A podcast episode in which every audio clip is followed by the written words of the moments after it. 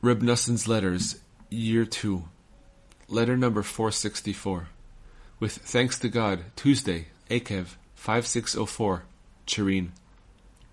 Peace, life, and all good to my dear beloved son, the learned Reb David Tzvi, may his light shine.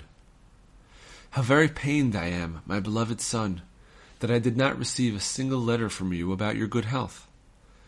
I received a letter last Sunday from my son Reb Yitzchak, may his light shine but he did not mention you specifically.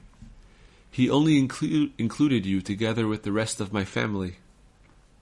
I am quite pained about this, and I am longing for a letter directly from you.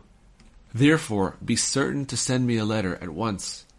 May God return you to your full strength, and may He save you physically and spiritually in all that you need to be saved.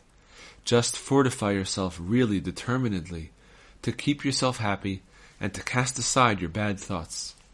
Do not think a lot at all. Just pass the day with the three prayer services, Torah study, reciting Psalms, and converse at least a little with your Creator.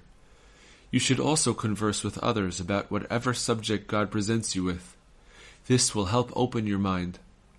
Then, most likely, the conversation will turn to the tachlit, the ultimate goal, and you will speak about the greatness of God which he revealed to us through our holy, awesome master, teacher, and Rebbe of holy sainted memory.